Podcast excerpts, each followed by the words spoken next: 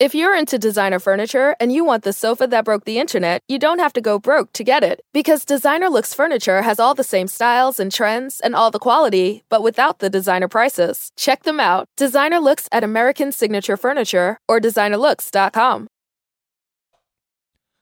Hey everyone, welcome back to the Fantasy Football Addicts podcast. My name is Mung. Hey everyone, it's Los. Week seven, just about in the books. I mean, this, this week's in the books for all uh, for all intents and purposes. Of course, uh, the Pats are wrapping up the uh, the Jets finally in a finely packaged uh, bow, or well, that's not that's not how that saying goes, but whatever. Week eight coming on up. How are you doing, Mung? Well, uh, that all depends. I could use um, a lot of James White and Brandon Bolden touchdowns tonight. I am I'm facing Sony Michel in one league up uh, about 20 points and facing Tom Brady in another league up about 20 points. So there you go. Well, seeing what Belichick's been doing to us all season, you just may have your wish. Certainly hope so, but uh, it, has been a crazy, brutal week here. Some uh, a lot of big names just falling flat. Did you run into that grinder? No, I thought I lucked out this week. Actually, uh, a lot of lot of blood spill all over the place. Well, actually, no, that's that's not true. I did uh, I did suffer a, a, loss of Pat Mahomes, but thankfully the rest of the team picked up uh, picked up the pieces, and I'm gonna have to figure some things out. I, I may have to learn something from our waiver wire uh, portion later in the show.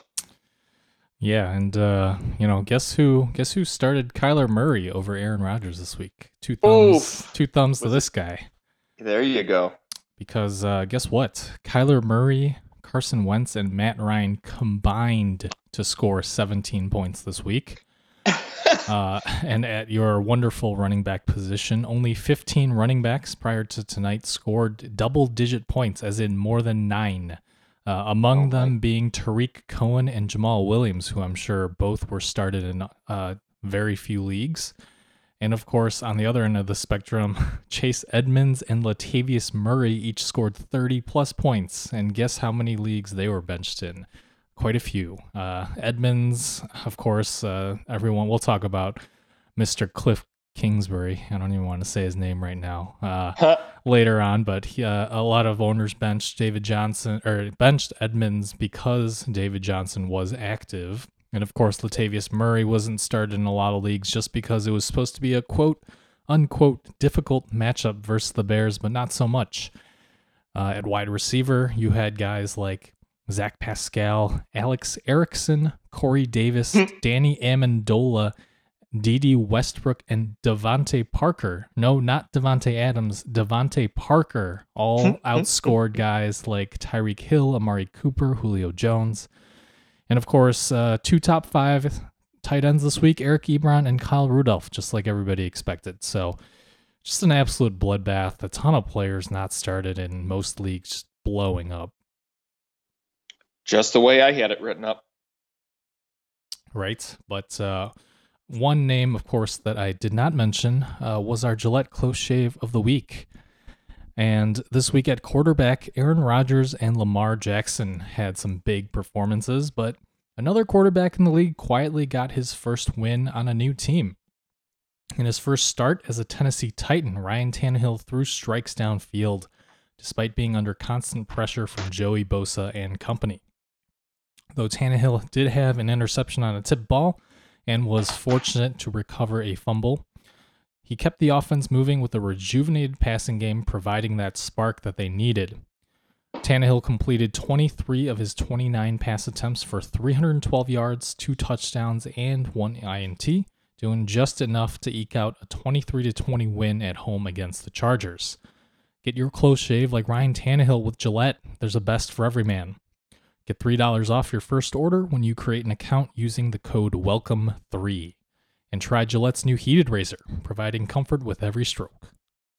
Yeah, you know Tanny uh, got ready for this game warming up with a heated blade. That is for certain. Yeah, and you know the funny story is, uh, I was this close to typing up. I was watching that game and I was typing up the Gillette close shave, and uh, I was about to give it to Melvin Gordon, but uh, we saw Ooh, how that ended yeah, up. no. Yeah, not quite. Uh, so there you have it. Congratulations, Mr. Ryan Tannehill. And congratulations, Patriots defense, another defensive score. Yeah, it's. I think we talked about it real quick last week, but there's never been a better time to trade away a defense for a, a running back two, a wide receiver two. You know, one of the big names who might be underperforming. Hmm. There was a better time. Chicago Bears two weeks ago. Hmm. Well. hmm, yeah. All right, let's uh, let's get into the uh, the recaps. Thursday night, or uh, the well, you know, recaps and previews. Thursday night football, Washington at Minnesota this coming week. Washington could not do much of anything in that rain versus San Francisco. Now they get a short week to prepare for Minnesota's defense. I am not expecting another shutout for Washington, but it will not be very pretty. I would really only consider Terry McLaurin here as a wide receiver three. Chris Thompson it would be a consideration of healthy. Definitely not Adrian Peterson here. The the revenge game, revenge game narrative is here for him, but I, I'm just not buying it. Oh, there's a revenge game narrative in this game, all right, but it's on the other side, and we'll get to that. Um, I don't buy it for Peterson either. Uh, he also injured his ankle against the Niners. We don't know uh, if it's severe or if it's nothing really yet. Uh, got the MRI, but no results. So we'll see. Um, but even if he is healthy and he plays, the state of that Washington offensive line is not great, and especially against this Vikings defense. Chris Thompson, of course, is questionable as well with a foot injury. Um, just really not a whole lot here for either one. Uh, if both Peterson and Thompson happen to be out, uh, then maybe Wendell Smallwood, uh, desperation running back four on volume alone. I would figure he would get a lot of touches, but just not a whole lot of upside there. And as you said, uh, Terry McLaurin's really the best player on this offense right now. Uh, I've got him as a low end wide receiver three as well. And really, that's about it for Washington. The Vikings had a nice game versus the Lions. They seem to be opening their pass offense a bit here 330 plus yards and four touchdowns for Kirk Cousins. Hopefully, more to come in an easy Washington matchup here. Probably what you were alluding to in your uh, revenge game. Uh, Adam Thielen left with an injury after a deep touchdown catch, leaving Diggs to catch seven, uh, seven uh, receptions, eight targets, 142 yards. Thielen's backup, Bisi Johnson, actually saw eight targets, but I would not waste my fab there. This team could very conceivably just run the ball 40 times and dominate this week if coaching wants to, so I don't see the upside there. Cook is a rock solid running back one, giving us 25 carries, 142 yards, and two touchdowns this past week. Should be a lot more on the docket here. Right. And after Kyle Shanahan beat the Washington team last week, he gave a game ball to his father, uh, Mike Shanahan, who was let go by Dan Snyder. Um, he could conceivably get a second game ball from Mr. Kirk Cousins this week.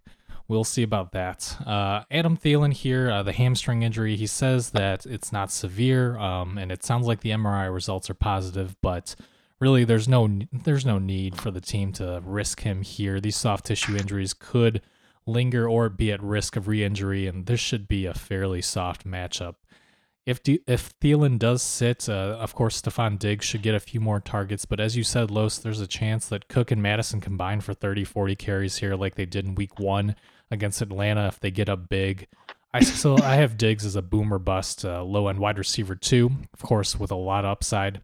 Cook, of course, you're starting as a top five option at running back, and Cousins is a pretty decent high end QB too. Again, he's been very, very hot. Uh, though there's always risk with these Thursday night games. Uh, we will talk about him more at our wa- on our waiver wire section for teams who may have lost Pat Mahomes like you in one league. That is exactly what happened, and he is my backup quarterback in that league just because I refused to let my captain Kirk Cousins go. Well, there you go. And uh, even though last year Minnesota was favored by right around the same amount of points, 16 against Buffalo, and choked, uh, that was probably more a statement about an up up and coming Bills team here. I'm not too worried about Washington. They'll probably run Peterson in a loss. Uh, I'll take Minnesota at home. I will take Minnesota. Nothing up and coming about this Washington team. Sunday, noon, 1 p.m. Eastern, Seattle at Atlanta. Seattle had a tough time versus Baltimore, but this is the perfect week for all Seattle players here. Atlanta should be experiencing a coaching change somewhat in the near future, and their defense cannot stop anyone. They're not going to start now. Wilson, Lockett, and Carson are full goes. DK Metcalf's targets rose with the loss of Will Dissly, and I expect that to continue despite his big fumble. This team has shown a lot of loyalty to players they believe in, like Chris Carson with his fumbling issues, and I expect a solid flex outing from DK Metcalf this week here. Yeah, I like Metcalf as much, uh, or as well, excuse me, as a boomer bust flex here. Lockett, a mid range wide receiver, too. Um, Carson, I've got as a low end RB1, and Wilson, of course, a top five quarterback here. Uh, the only concern I have here is if Seattle decides to run a ton, if they get up big on the Falcons early. We saw that happen against Arizona um, a few weeks ago. So that that would be my only issue, maybe limiting their ceilings. But you're starting these guys. Yeah, the uh, other name to be of mention is Rashad Penny. Um, I think he was active, but or he was inactive, but is getting healthier. Um, right now, I think he's I think he's just a handcuff at this point. I don't I don't see much um, standalone value. Do you? I think he was active. He just they just didn't care to give him the ball at all. I thought I, I, thought I read that he was a healthy scratch, but that, that uh, could, he might as well be have right. been because he basically got like I think two snaps or something. Oh yeah, no, ex- exactly. Um, Matt Ryan was injured uh, late in a game where the team could not get much going here. Matt Schaub may have to start this week, which honestly is not the worst thing in the world. Uh, I'd be fine with Julio, Ridley, and Sanu. Of course, you lower your expectations significantly. Jalen Ramsey was a new addition to that Rams defense versus Atlanta. He definitely made a difference there. Devonta Freeman was ejected from the game for throwing a hand to the head of Aaron Donald. Everybody's calling it a punch, but there was there was no punch there. Uh, we will have to see if he has further repercussions from the league, but I'm not expecting there to be any. Ito Smith left the field with injury. Um, this is a team in massive disrepair right now. But somebody has to move the ball somehow, and I would expect it to be the wide receivers. Oh, uh, Austin Hooper is, of course, a weekly tight end one, the only player to score a touchdown this game. Right. I believe this is Ito Smith's second concussion. Is that correct? I believe so. Yeah, so it's likely he's out for a while. We, we saw that Sterling Shepard they're being cautious with after his second t- uh, concussion of the year. Um, Brian Hill is a name to just monitor, as you said, if there are further re- repercussions for Devonta Freeman. I don't think so. It wasn't really a full fledged punch as you described um, correctly, that it was more of a slap to the helmet, but, you know, these refs are being cautious. So uh, if if Freeman were to get suspended for a game, which is unlikely, then Brian Hill's a name to monitor. Um, as for this high ankle sprain for Matt Ryan, doesn't sound too serious, but you know Ryan's not really a mobile quarterback, so it's possible that he could play and stay in the pocket, but uh, it's more likely that Atlanta will hold him out. Uh, it's a pretty much lost season for them at this point, so why risk uh, their franchise quarterback here? If Ryan plays, though, Julio would still be a wide receiver one. But if he's out, I'm not sure how much I trust Matt Schaub. I I, I wouldn't bench Julio, but he becomes a mid-range wide receiver two for me at that point. Um, and then I certainly wouldn't have a ton of optimism for Sanu or Ridley uh, without Matt Ryan here. Um, but as you said, uh, Austin Hooper is probably the safest option, even if Schaub is there. Uh, quite a few checkdowns for him. And this could very well be the last game for Dan Quinn as the head coach here. So I'll go with the Seahawks. I will take the Seahawks. Philadelphia at Buffalo. Definitely not a great week here for Carson Wentz in Dallas. 190 yards, one touchdown, one interception, and a tough pull here in Buffalo as well. He remains a back end quarterback one just because of the bye weeks and all these injuries we're talking about. Everyone suffered here, really. Uh, top target was Dallas Goedert, four catches, 69 yards, and a touchdown, which kills Ertz, who only went two catches, 38 yards. Alshon Jeffery only caught two of his five targets for 38 yards. I don't think it's going to get much better versus Buffalo. Uh, Buffalo. DeSean Jackson needs to get healthy fast for this team. Alshon's an upside wide receiver three. Who obviously cannot sit. As for the running backs, 11 carries and two targets for Jordan Howard to six carries, six targets for Sanders. It's looking less and less likely that Sanders ever becomes a dominant force this year, but I'm still hanging on in a league where I've got an open open bench spot, anyways. Um, but it's it's starting to get bleak. Right. I you know I, I dropped Sanders in a 10 team league. I've held on in a 12 team league. So really it depends on your record, your bench spots, whether you need help. Um, but certainly Sanders. Yeah, 10 team, I'd let him go. That's that's a great point. Yeah, and again, Sanders isn't a must hold, but he certainly still does have some upside. Um, I, I don't love Carson Wentz here uh, against a tough Buffalo defense, despite how well Fitzpatrick did on Sunday. Um, there is some hope, though. Maybe DeSean Jackson can finally come back this week. We'll see about that. He's been out for weeks and weeks with that groin injury. Uh, as of right now, I have Wentz as a low end QB1, actually just a spot behind uh, the quarterback on the other side here that we'll talk about in just a second. Sure. Um, don't love either running back, Howard or Sanders. Uh, and if DeSean Jackson does suit up, I'd slot him in as a high end wide receiver three, and Alshon Jeffery is a mid range flex. But if Jackson is out again, I would expect Jeffery to see a lot of Tre'Davious White, and I would actually downgrade him um, to a low end flex here. Ertz hasn't been great either, and uh, Buffalo is actually quite good at defending against the tight end, so I actually have him slide in just the back end tight end one this week. That's all he's been all season. Yeah, he's had a couple nice games, but the target volume hasn't been there. Uh, whether he's been required to block or just covered well because you know no one's scared about Alshon Jeffery. Yeah, I've seen a stat where only two of the weeks so far has he been a top 12 running or uh, tight end in most formats. I, I don't know what to do with that information other than keep starting him, though. Right. Uh, I mean, no one's going to pay top tight end prices for him right now, so it's hard to sell him. But maybe if you can still get, you know, someone decent, uh, you know, their their schedule isn't great coming up either. So. Mm-hmm. That's the truth. Buffalo could not get a ton of offense going despite that Miami matchup. I'll chalk it up to a divisional matchup, a familiarity. You know, still 200 yards and two touchdowns for Josh Allen, and he is a solid start here this week in Philadelphia. Gore and Singletary are splitting touches in the backfield, and I would bench both versus that Philadelphia offensive line or def- defensive line. John Brown is a wide receiver three at worst versus Philly. A lot of upside here. He had a nice game versus Miami, five catches, six targets, 83 yards, and a touchdown has some nice, nice matchups coming in the coming weeks. So if uh, if his owner seems to be seems to be selling, not not that I, I couldn't see a reason that anybody would be, but if somehow he slipped through and still on your waiver wire, he is must own. Yeah, I, I like Allen as a low end quarterback one this week. Uh, as I said, I've got him just one spot uh, in front of Carson Wentz, uh, but there is some risk here. The Eagles they have a good pass rush, and their secondary is getting healthier. Uh, both Darby and Mills are back, and they actually just released Orlando Scandrick today. So maybe they're making a move for another cornerback or safety help. Uh, who knows? Um, otherwise, maybe it just means that Avonte Maddox is back healthy as well, in which case that would help the secondary quite a bit. Of course, Maddox uh, enter or excuse me left the game against the Packers with that nasty looking concussion. And then, though they looked rusty against the Cowboys on Sunday night, this has been a defense that has been fairly good for the most part. Buffalo's offensive line is still struggling at times. So, as you said, uh, don't love these running backs. Uh, I would pick Gore uh, if I had to. He is getting more involved uh, than Singletary, even with Yeldon out this past week. And of course, uh, as you said, I like Ben, or excuse me, John Brown as a mid-range wide receiver three with upside. And if you're absolutely desperate, maybe Cole Beasley gets in the end zone again here. I think the Bills defense is going to make things tough on Wentz, but at the end of the day, I'd still bank on Wentz making fewer mistakes than Allen in this one. It's a close call, but I'm actually going to take the Eagles to bounce back here.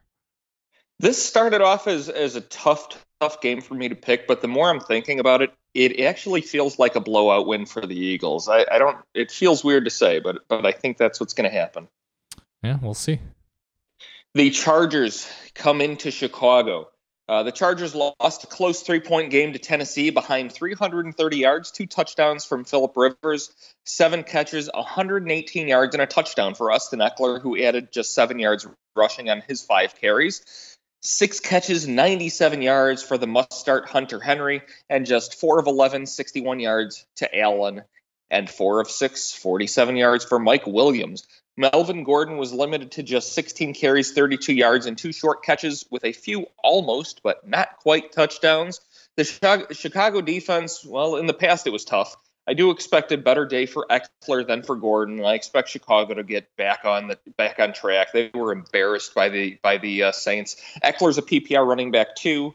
Gordon is a flex option, uh, especially in Chicago. And I'm feeling I'm feeling a pretty big week for Keenan Allen here. When he lights up, it's typically regardless of the defensive matchup, and I, I think he gets back on track in a big way here. Now, Hunter Henry's a back end tight end one. Williams is a low upside flex option here. He has not been uh, booming the way he should have been either.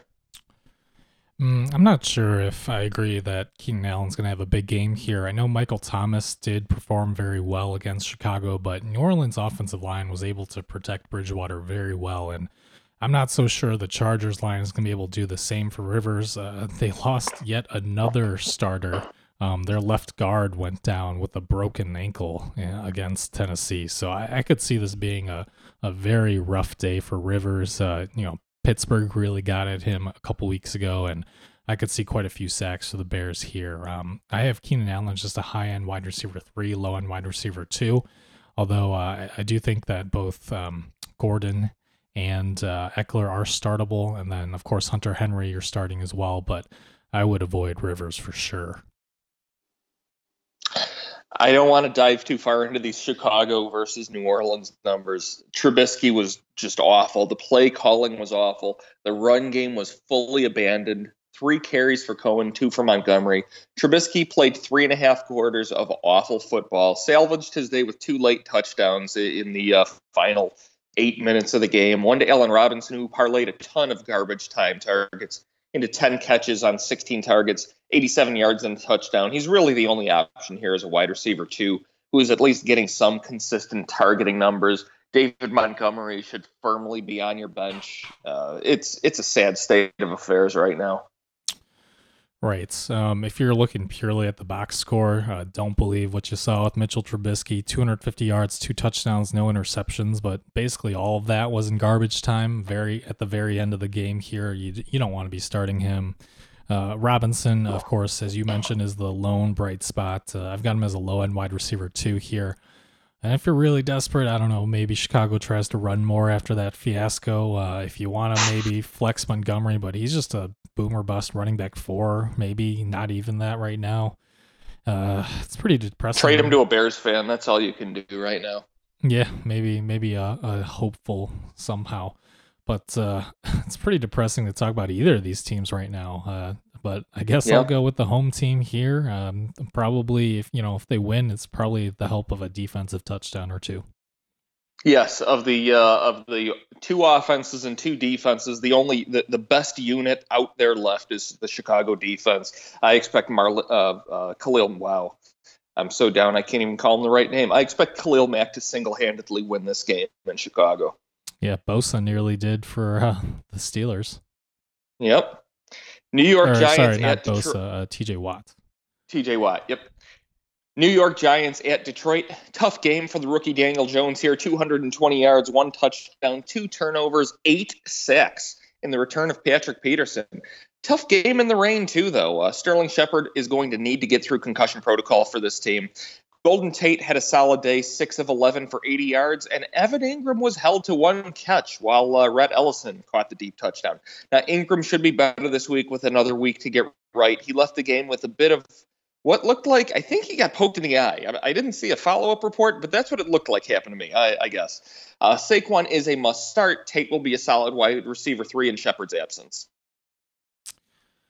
Yeah, I uh, I don't have a whole lot to add here. Uh, starting Barkley, Tate, and Engram, and that's that's more or less it. Although Engram, I would uh, I would have some caution about. Uh, I have him as a low end tight end one, mostly one due to his health, and two due to Detroit covering tight ends pretty well this season. Kerryon Johnson went down early with just five carries before what could have been a great matchup against the team that allowed 100 plus and three touchdowns in New York. Ty Johnson and J.D. McKissic unfortunately did not do much even after Kerryon left versus the Vikings. But I would lean uh, Ty Johnson in a pinch as a running back three if Kerryon is out, which it looks like he will be. Stafford is a solid streaming play here with two great wide receivers. Golladay was held to just one catch, 21 yards, two targets um, against Xavier Rhodes and a little bit of other uh, tight coverage. But he has looked great so far this year. This was an aberrant game for him. Um, he's going to be a wide receiver two at home. And Marvin Jones had a career game 10 catches, 93 yards, four touchdowns. He's an upside wide receiver three. Much of that actually was against Xavier Rhodes, who I, mean, I, I, don't think he's awful. It's just I think Marvin's got his number somehow. Something about his body shape, I guess. I don't know. Danny Amendola actually led the team, eight catches, 11 targets, 105 yards. But we've seen this earlier this season. I think it was week one, followed by uh, disappearing completely for five weeks. Right, and I saw a great, great tweet on Sunday. I wish I could give credit to whoever it was, but um, it basically said somebody told Marvin Jones before the game that it was Thanksgiving because uh, he always seems oh. to blow up on the Thanksgiving games. Um, yeah, get your turkey. Yeah, but uh, certainly Kerryon Johnson owners are not very happy. Um, just very disappointing. We saw him on the bike uh, trying to fix that knee, and uh, you know he was in the brace already during the game, and it sounds like he could miss multiple weeks here. Um, Ty Johnson, I have as a priority pickup for Kerryon owners. He played 49 snaps compared to McKissic's 19 uh, after Kerryon left the game here. Um, I like him as a running back too, with upside here after the day that Chase Edmonds just had against the Giants. And it sounds like uh, if if Kerryon's out longer, he could be at least a flex or better in PPR. Um, so we'll talk about him more on the waiver wire section. And then even though Kyler Murray wasn't able to capitalize against this bad Giants defense, he really didn't need to the way Edmonds was running.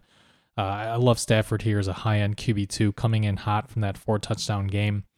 And I like Golladay as a low end wide receiver two, Jones as a high end wide receiver three.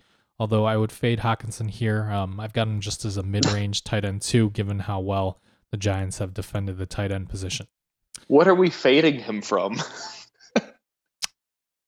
Yeah, uh, well, I mean, I guess I don't know if if everyone saw that game against uh, you know Minnesota. It's uh, yeah, well, if for some reason you were thinking about starting Hockenson, don't. Just, just, just don't. Yep. Just don't make bad. Just, don't make bad choices in your life. I just, I just wanted to include him because I was so optimistic on all the rest of the Lions to make sure people didn't yep. misunderstand there. I guess. Fair enough. If your league score, if your league gives you points for drop touchdowns and failed hurdles, then start T.J. Hockenson all day. Lock him in. Yep, there you go. And I will lock in the Lions at home. I also will take the Lions at home. Tampa Bay at Tennessee. Tampa Bay pulls a tough defensive matchup after their bye. I'd avoid Winston on the road here. Could be a solid day for the wide receivers, both of them, though, who I would keep uh, leaning on with Godwin as a back end wide receiver one, Evans a uh, big upside wide receiver two, but a wide receiver two nevertheless. Evans is going to be looking to prove something in this matchup. Uh, I'd avoid the running backs, even as flexes here in Tennessee. Not much room to run. Nope, not at all. And uh, the only thing is, I don't hate Winston here. He's got some upside uh, coming off the bye. I like him as a mid range QB2, but of course, there's the risk of another awful game. Although I chalk up some of that to London. Um, but yeah, Godwin's and Evans are uh, really the only reliable stars in fantasy for Tampa Bay right now. Maybe the running backs, if you believe that Ronald Jones will start getting more work after the bye. Um, he's available on out there in quite a few leagues. And that's all I got. Let's move on to the Titans. The Titans win their first game behind Ryan Tannehill, 300 plus yards, two touchdowns, one interception, including six catches, seven targets, 80 yards, and a touchdown for Corey Davis. The man has arrived. Six catches, eight uh, eight targets, 64 yards, and AJ Brown, and four of four for 40 for Adam Humphries. Uh, we we've played this game already with Tennessee. I'm not buying low. I'm not spending fabs. Steer clear as you can. Maybe I'm wrong. I think I'm right. Pass yards are going to come this week versus Tampa Bay, but nobody knows from who. Uh, Derrick Henry was fine versus LA with 22 carries, 90 yards, and a touchdown and a catch. But uh, Tampa Bay's run defense has been tops. He's a low end running back too this week here, needing a touchdown to help him out. Hopefully, he grabs one. I think this is the matchup that I disagree with you the most on this week. Um, hmm. I, I guess it's it's kind of sad how rough Mariota looks when Ryan Tannehill, a very mediocre but serviceable quarterback, makes you look terrible. um, I mean that that's about you know that's pretty much what it is, right? Because Tannehill we saw was up and down Miami, and he very well could be here in t- in Tennessee. Um, I'm not I'm not having too much faith in him yet, but I don't mind him as a QB2 streamer here. Um, he played well against the Chargers, even though he was under a lot of pressure from that pass rush. Um, the Titans lost their right tackle and their right guard to injuries during that game. But luckily, neither of them sound too serious. Uh, if one or both of those linemen can come back and keep Tannehill somewhat protected, we've seen that this Bucks secondary is not that great. Uh, we saw Daniel Jones light them up in his first career start. I, I, I really do think that Tannehill is, is workable as a QB2 streamer here. Um, and I actually like both Corey Davis and AJ Brown as upside flex plays. In fact, if you uh, if you if you're interested in making a wager, I'll say that both Brown and Davis are top 30 wide receivers this week in PPR. Both are top 30. Both are top 30. How about top 26? um man, that's getting into wide receiver too, Terry, but territory. But you know what? I'll, I'll take that bet. But they're Let's both. do it. All right. Tw- Um, 27 and higher. Yeah. Yeah. Well, I mean, you're we're saying that, like, you're saying you want both to finish within top 26. Correct. Not one is and one isn't. Correct. Okay. Yeah. Yeah. Then I'll take that. Okay. We'll see. I uh again. I, Hey, hey, I hope you're wrong. I love AJ Brown and I have Corey Davis on my dynasty team. So if this is the start of something new for him, I will welcome it with open arms. I cannot lose on this wager. we'll see. They're uh, they're both available in quite a few leagues, so uh, we'll definitely talk about both those guys in the waiver wire section again. And then, you know, one other thing to note here: Delanie Walker left the game early with an ankle injury. He was struggling through practice all week. Clearly, he wasn't ready for the game. And then Jonnu Smith came in and played 83% of the snaps after Walker left. Uh, he's got some upside as a high end tight end too. So we'll be talking about quite a few Titans on our waiver wire section here. Um, I could see this game going either way, but I do think there's going to be a lot of fantasy scoring on both sides. Uh, I'm going to lean the home team here and go with the possibly 2 and 0 Ryan Tannehill led Titans. I think that's going to happen. Uh, I don't know about a ton of offense coming, honestly. I think a ton of yardage for ten, for Tampa Bay, and then some interceptions, and uh, a fairly low scoring affair, in my opinion. But Titans nonetheless. Denver at Indianapolis. Denver gets a few extra days to lick their wounds after that 30 to six loss to the Chiefs. Indy's defense doesn't scare you, but I'm not rushing to start Joe Flacco. Uh, Lindsey and Freeman split the workload again 11 carries for 36 yards with a catch for Lindsey, 10 carries, 35 yards with four catches for Royce Freeman. Both should have some short target upside as Indy tends to allow running back receptions in bunches. Courtland Sutton had another very solid week, six of eight for 87 yards, and he has established himself as a solid target machine. Now that I've said it, he's probably going to pull a Kenny Golladay and have uh, one catch this week, right? But for me, he's crept into weekly wide receiver two consideration. Well, Emmanuel Sanders trade rumors are growing. He's a flex if he's on this team at best this week, as they may try to keep him healthy, uh, looking for a trade coming in the next couple. Uh, I think two weeks is the deadline. Um, by the way, just a quick game break here. Uh, the Patriots just picked off Darnold, and Belichick Again. is on the sidelines. He's got the whole defense huddled up, and he's telling them what they could be doing better. I, I just love it. I, I absolutely love it. It's uh, it just scenes like that that just make me laugh and and say like you know look look at this. Um, the Colts they've been good at stopping the run here, uh, and they could possibly get their starting safety Malik, Malik Hooker back this week from that knee injury he suffered a few weeks ago. Uh, Hooker did practice in full late last week, so that'd be a big boost. They're already pretty good defense. I, I don't really love anybody on the Broncos this week outside of Sutton as a high and wide receiver three. Um, both the running backs I would avoid as just low end flex plays, especially with that unpredictable workload split. We saw Freeman get the goal line touch uh, as well as more receptions against the Chiefs. So um, who knows at this point? But either way, the Colts are good on the ground. And then maybe Emmanuel Sanders is a flex play. Uh, perhaps they'll let him flash a bit and uh, try and increase that trade value. Indianapolis got the nice AFC South win versus Houston, and Brissett put up another four passing touchdowns. He and Hilton have an unbelievable connection this season. Six catches, 11 targets, 74 yards, and another touchdown for Hilton. Regression has to be coming. I, I it, it just has to. That doesn't mean you're benching him though. Six catches, 106 yards, two touchdowns for Zach Pascal. Congratulations if you saw that coming. Four catches, five targets, 70 yards, and a touchdown for Eric Ebron on what may have been one of the, uh, the catch of the season to this point. But Denver will probably get after Brissett a bit here. I would probably avoid Pascal here. Start Hilton as an upside wide receiver too. Avoid Brissett, but I can actually get behind Ebron here. I know that's rare for me. Uh, Marlon Mack did not give up much work to the other two running backs with the positive game script here. I'd expect that this week as well. He did not uh, really uh, please owners this week, but I'm calling my shot on a Marlon Mack touchdown this week uh, with a good return to solid running back two value. Yeah, I uh, I don't think that regression does have to be coming. I, I, like Brissett and Hilton a lot here. Um, I've got Hilton as a high end wide receiver three, even though he might see a lot of Chris Harris Jr. this week.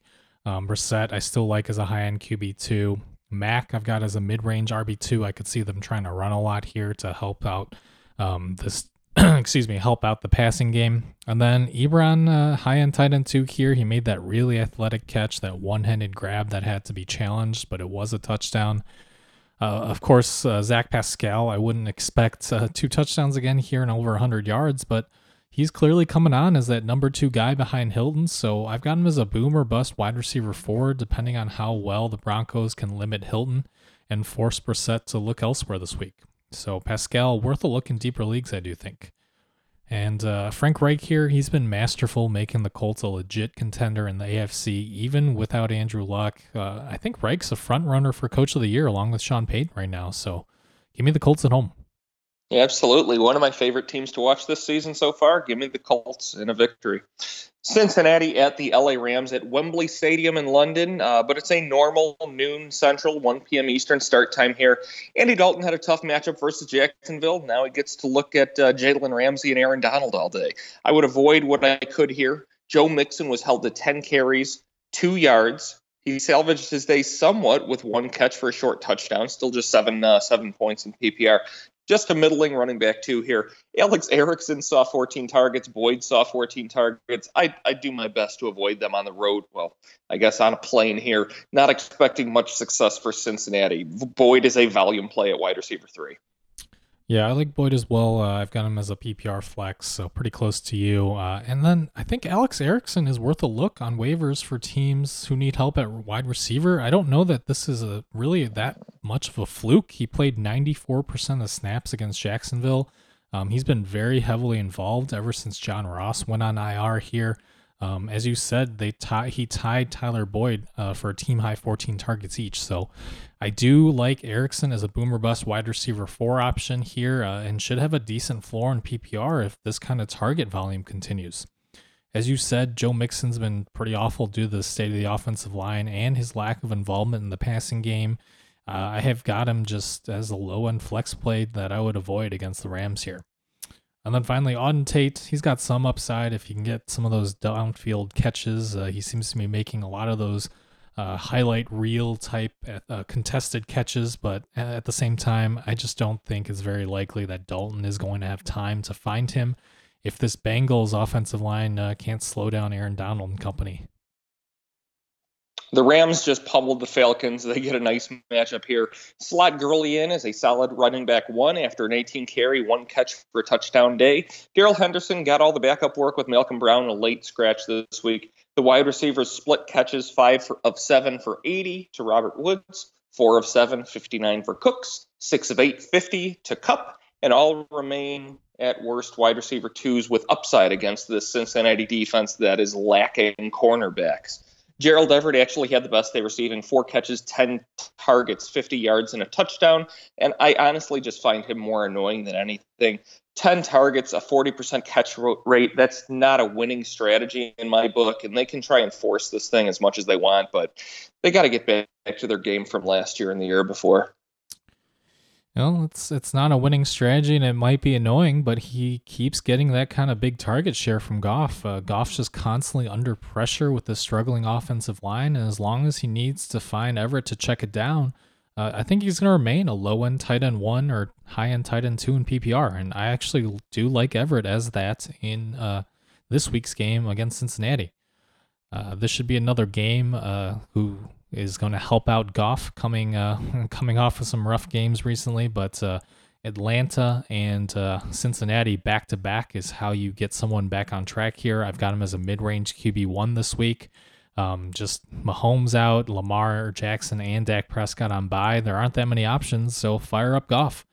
Uh, as you said, I like Gurley as well as a low end RB one. Uh, this Cincinnati run defense uh, did make some adjustments to slow down Leonard Fournette, but he should still get plenty of opportunities in this one. And of course, Kupp remains the safest wide receiver of the three, but uh, all three could have some pretty big games here.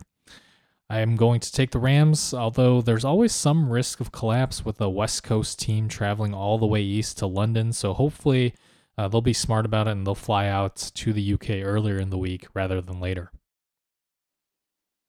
Yeah, I'm going to take the Rams as well here. Um, they're certainly a better coach team and better put together than the uh, than the Bengals at this point.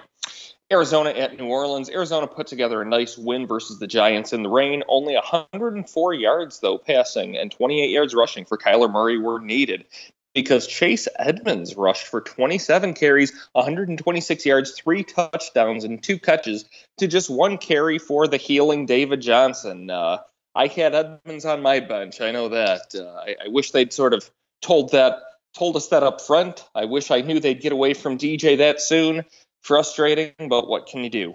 Obviously, with uh, such little yardage for Murray, Murray, pretty bad day for the pass catchers. Not much to say. Just a weird game with Chase Edmonds dominating the offense here. If he's healthy, David Johnson's a one. Um, but with word that they've brought in Jay Ajayi and a few other guys to uh, look at backup running back, I would expect him not to play here against New Orleans. Um, I don't expect Matt Lattimore to man up on Larry or Kirk if he's back. Both would be low level flex options. Um, I don't know. This team's looking weird right now. Yeah, I, I, wouldn't expect Lattimore to shadow either Kirk or Fitzgerald here. Um, you know, he stays mostly outside, and those two guys play in the slot more. And also, uh, really, there's no number one wide receiver per se for Arizona. They just they spread it around, um, not unlike the Saints. So we'll see if Christian Kirk can return for this one. If he does, uh, I do like him as a flex, as you said.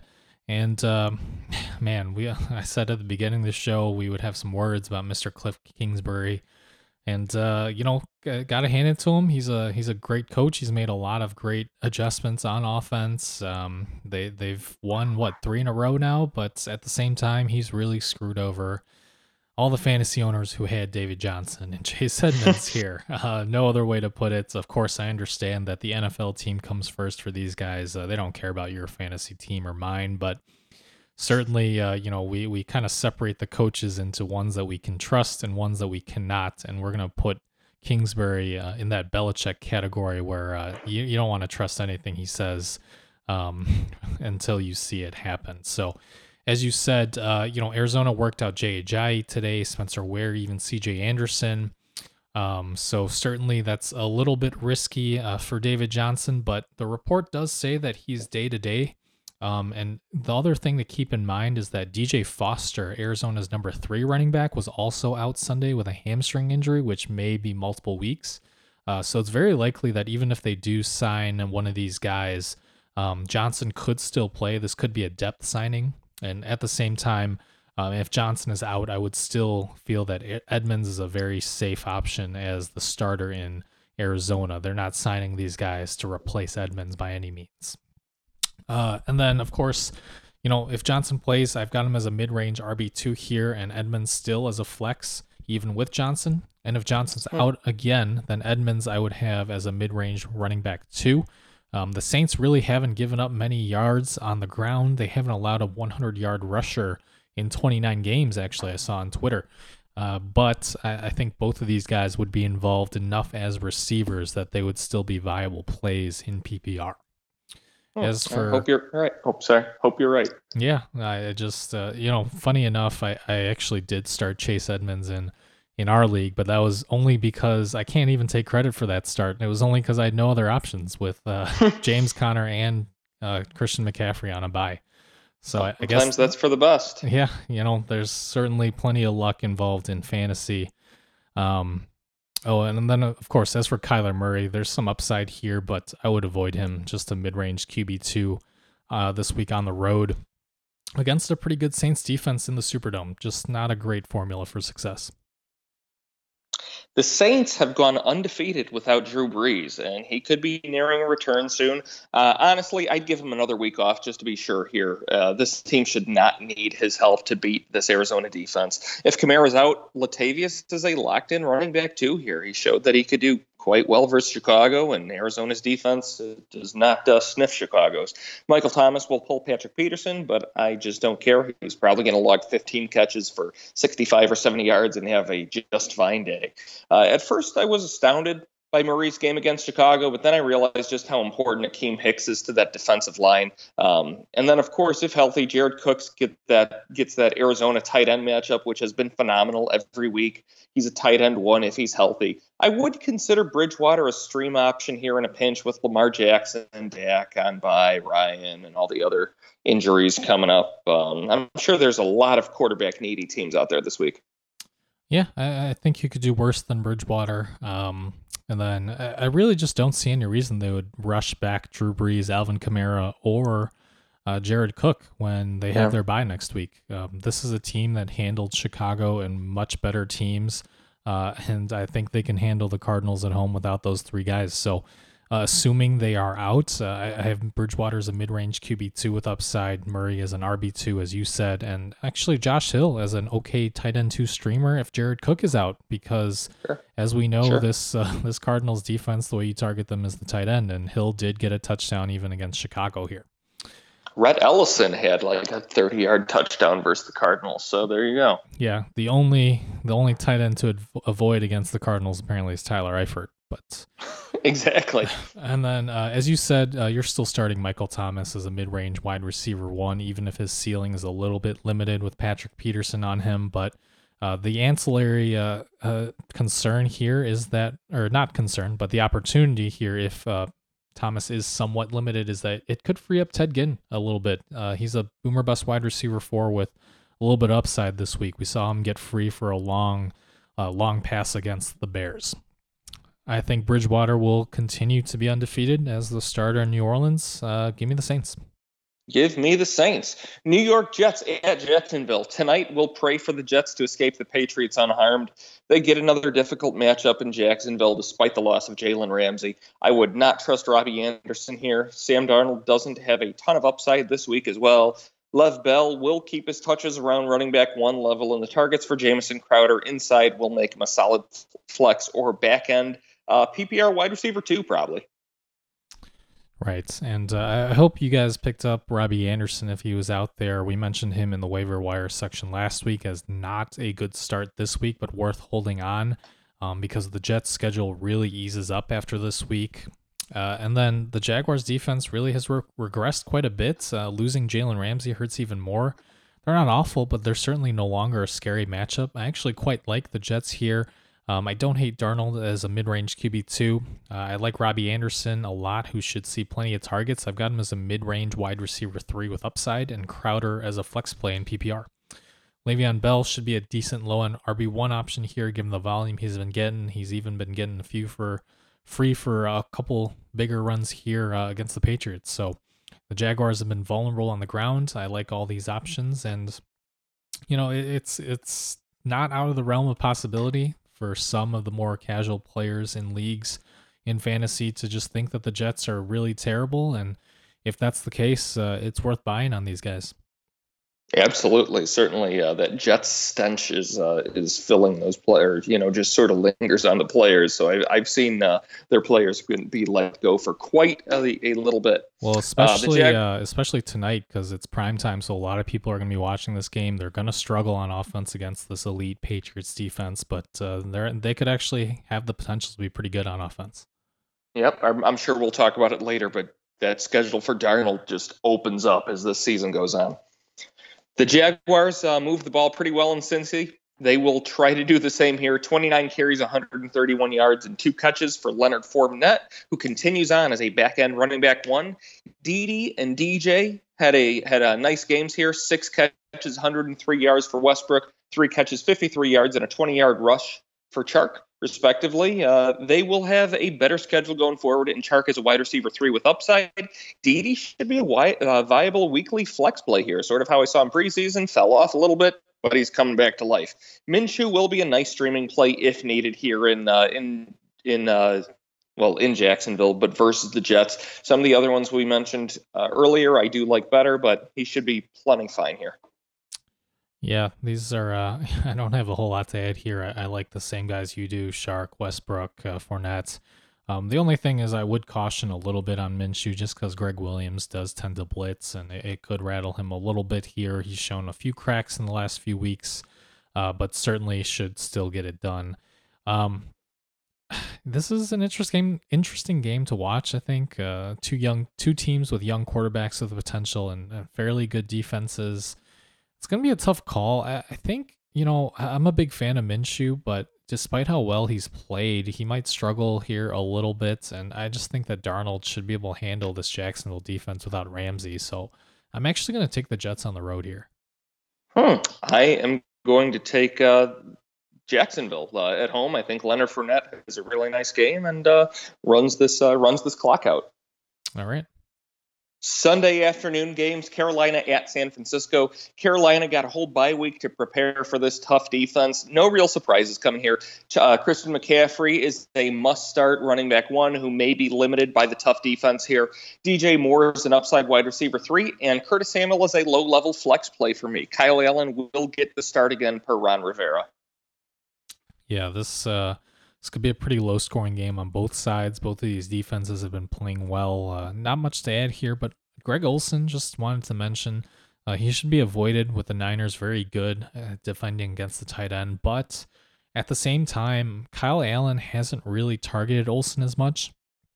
If you believe that Cam Newton will be back healthy soon and will be the starter when he comes back, then in, Olsen should be a buy for you because he's averaged nine targets a game with Newton, averaging five catches for 73 yards in those two games, uh, versus just seven targets per game with Kyle Allen, uh, with just three catches for 33 yards in those games. So, uh, just something worth mentioning if you do think Newton will be back soon. And of course, you're not benching Christian McCaffrey. You know, the Niners, they're undefeated and their defense has been very good, but you know, the Niners, although on paper they've allowed the fewest points to opposing running backs in fantasy, they've also faced Joe Mixon against the bad O line, James Conner in Mason Rudolph's first start, and they faced Malcolm Brown with Todd Gurley out. So they haven't exactly uh, faced, uh, excuse me, running backs like McCaffrey.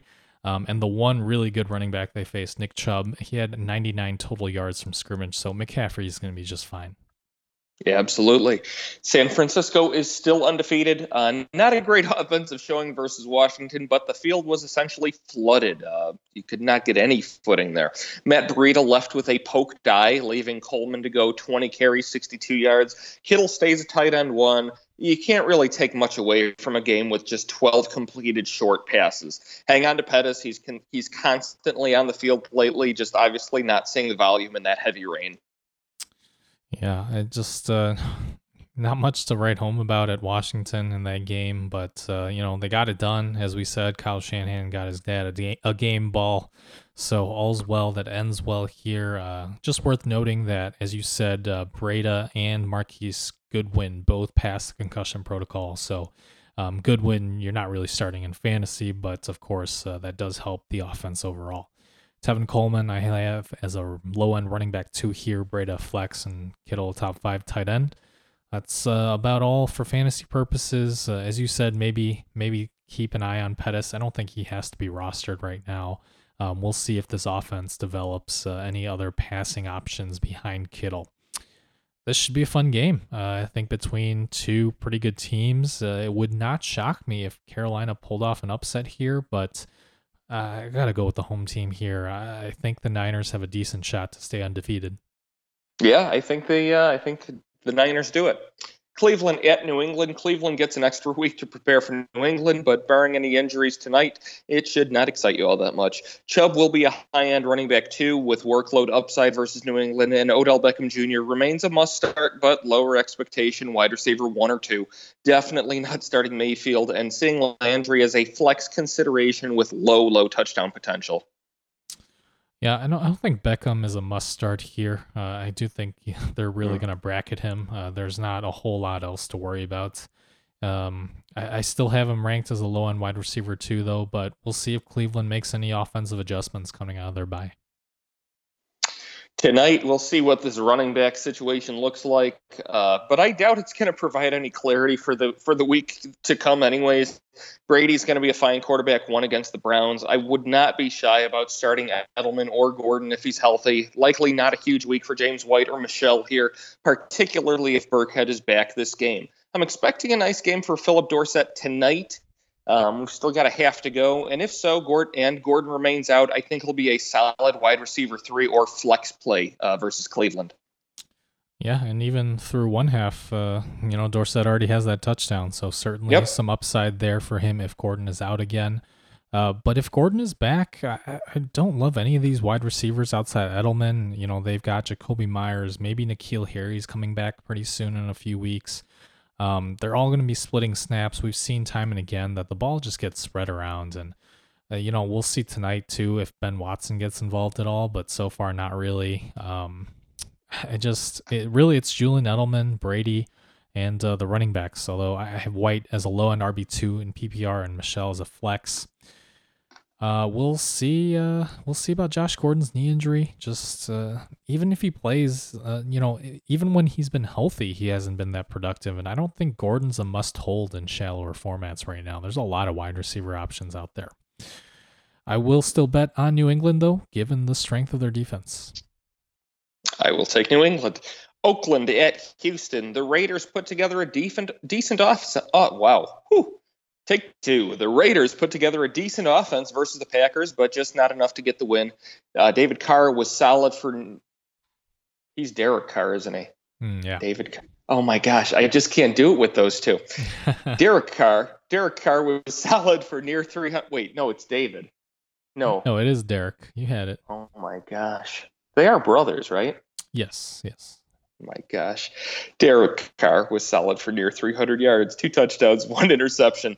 Uh, Josh Jacobs is churning through yards 21 carries, 124 yards, and three catches for 10. He's a solid workload running back, too, or better in Houston, honestly. He's starting to get a little more and more work in that pass game, which we saw in college. Darren Waller was on fire, seven catches, eight targets, 126 yards, and two touchdowns, cashing in nicely on that new big contract. A lot of times we see guys sort of take it easy, but he's showing us that he's every uh, worth every penny. The rest of the pass catchers do not hold starter level uh, level value with Tyrell Williams out. Yeah, and uh, Derek Carr here should stop lunging for touchdowns on the ground because you would think Probably. he would have learned, uh, but not so much. Very disappointed at uh, that. Uh, what is it? The touchback rule if you fumble out of the end Mhm. zone, and you know they even showed the replay in game of him doing that a year or two ago. So it's not as if this is a situation that he's never encountered. And I, I just I can't imagine Carr as, the franchise guy in Oakland past maybe even this year. So, um, but back to this matchup here, the Texans have been tough against the run. So I've got Jacobs as just a low end RB two. Um, he's still not super involved as a receiver, so that bites into his PPR production. Just three targets against Green Bay, despite the catch up game script here. Assuming Tyrell Williams is out again with that plantar fasciitis, uh, as you said, Waller's earning that contract. He should be a mid range tight end one in PPR. Although don't sleep on Keelan Doss or Foster Moreau. Doss was second in targets behind Waller with five against the Packers here. He's a rookie wide receiver who gained some traction the preseason before he got cut and then got re signed. So, with the injury to Williams, this may be the opportunity that he needed. I've got Doss as a wide receiver four with upside. And funnily enough, he could actually face off against a former teammate, uh, cornerback Gareon Conley, who's just traded today to Houston. So that would certainly be an interesting situation. And of course, um, Foster Moreau, too. Uh, he's scored touchdowns in back to back games now as the number two tight end in Oakland. So he's worth a look in deeper leagues as well. Tough day for Deshaun Watson behind two interceptions, losing to Indianapolis 23 to 30. Watson is a is a confident number one at home here versus Oakland, who just allowed those six combined touchdowns to Aaron Rodgers. DeAndre Hopkins got right behind nine catches, 12 targets, 106 yards in that touchdown. And after the injury to Will Fuller, Kenny Stills turned in four catches, 105 yards to Keke Coutee's three for 25 with an outside pitch option rushing touchdown. Will Fuller's going to be out a few weeks with the hamstring. Uh, both Coutee and Stills could have some upside here. I personally am leaning Stills. I, am seeing a lot to the uh, alternative, but I, I, like Stills in his absence. Um, and I honestly prefer either of them to Carlos Hyde or Duke Johnson in the flex. Just much more upside in the offense for the wide receivers compi- compared to Hyde's weekly combined 40 to 60 yards and Johnson's inconsistent target totals. Yeah. By the way, are you watching this uh, the Star Wars trailer? Uh, no, I'm conducting a podcast. oh well, we have the game on. Um, it, I don't know how to feel. No, I'm, I'm, watching it. Oh, okay. Um, yeah. I, I, by the way, I see that uh, that lamp droid guy that we were talking about over the weekend. Yeah, D O or D zero. I don't know what his yeah. name is just and yet. What's with these guys riding horses or buffalo or something? What? Well, I think they're no, well, they're not tauntauns. That's that's for sure. I don't know. I, I'm I'm getting pretty hyped for it. I, I, know everybody. The trendy thing is to be super down on the Star Wars movies, but just like when the prequels came out, you know, give them five years and a rewatch, and everybody's going to say, no, you know what? Those were actually pretty darn good. I don't know. Riding horses into battle against the Star Destroyer seems pretty dumb to me, but uh, maybe that's just me. I, I, don't necessarily think they're flying horses into a Star Destroyer. That's probably not. Well, no, did happening. you see it? They're riding horses on top of a Star Destroyer I or something. I think that's called editing. All right. Well, uh, the jury remains out on this new Star Wars movie, but uh, the jury has decided that Deshaun Watson remains a top three quarterback this week. Yep. After seeing Aaron Rodgers dismantle this Raiders secondary, how's that for a transition? That's how it's done. It was a good ruling too by the jury. Indeed, um, Oakland's uh, traded away uh, one of their top cornerbacks too to Houston. Uh, you know, Conley wasn't great, but this is another blow to an already poor Raiders defense. Uh, this should be all systems go for Watson. And also, uh, you know, never root for injuries. Always, uh, you know, that's never good. But um, this Fuller injury could be exactly what DeAndre Hopkins owners need in fantasy. Finally, getting a huge target share uh, after Fuller went out. Uh, Hopkins is my top wide receiver this week in fantasy. And then, of course, Kenny Stills got quite involved. Uh, I've had I've got him as a high end wide receiver three, and Coutee is a low end flex in PPR. I'm going to take the much better team here in the Texans. I'm going to take the Texans too, but Gruden's been getting this team motivated. They've been, you know, better than than advertised in the preseason. Sunday night football, Green Bay at Kansas City. The Packers won 42 to 24 at home versus the Raiders. Huge day for Aaron Rodgers. 400 plus yards, five passing touchdowns, and a rushing touchdown on top. He is a must play this week in Kansas City. Aaron Jones only carried the ball 12 times for 50 yards, adding four catches, 33 yards, and a very, very nice adjustment back shoulder catch touchdown. Jamaal Williams saw just four carries with four catches and a touchdown of his own. Jones is a running back two, and Williams is a startable running back three here in Kansas City. The wide receivers actually showed up for once this week. Um, MVS with two catches, three targets, 133 yards in the touchdown. Geronimo Allison catching just four or five for 33, but should have had a touchdown if he knew how to turn upfield and stay in bounds. Stepped out, initially called a touchdown, but called back about uh, 12 yards. Jake Kumerow had a nice two day, two catches, 54 yards, and a touchdown. And Jimmy Graham went four or four for 65 and a touchdown. A lot of touchdowns there. They need Davante Adams back here, but if not, I guess you can throw uh, any of these guys into your wide receiver three or flex slot and hope for some upside, but none are truly reliable. Right, and the oh man, that's depressing to talk about. But this would have been a great Sunday night game were it not for the Mahomes injury. Um, yes, Aaron Rodgers had a huge day against Oakland, but we also should not ignore that Kansas City's pass rush looked revived on Thursday night. Of course, uh, Aaron Rodgers and Joe Flacco, that's night and day in terms of escaping pressure. So uh, I, I, would not bench Rodgers. In fact, I have him as a top three quarterback option here, but I just certainly would not expect another 40 point day.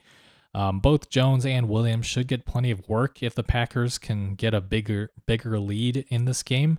Uh, I like Jones as a high end RB2 here and Williams as a flex option. And assuming is out, uh, Adams is out again, as you said, Los. None of the wide receivers are particularly reliable, but Allen Lazard actually played the most snaps out of the four, so I would gamble on him uh, if I had to pick one to flex. And then Jimmy Graham I like as well, uh, given the cheap excuse me susceptibility to pass catching tight ends and seeing more targets ever since Adams has been out. Tough break for the Chiefs. Uh, really bad for the NFL in general as we lose one of the most exciting players for at least a few weeks here. Matt Moore filled in well, but uh, I'm not expecting much against the tough Green Bay pass defense. You aren't benching Tyreek Hill or Kelce, obviously, but I'd avoid Watkins if healthy or the other wide receivers. Uh, McCoy has high end running back two with upside uh, day coming here. And Damien Williams may have some flex value. I'm not excited for the upside of this offense behind Matt Moore. I can't lie. Um, don't be shocked if we see more Darrel Williams than Damien Williams, potentially limited, or not necessarily more than, but more of him, potentially limiting Damien's upside uh, rather than establishing any of his own upside here. Um, gosh, just reth- just thinking through this Kansas City team, they've the loss of Mahomes really shows how many holes they have.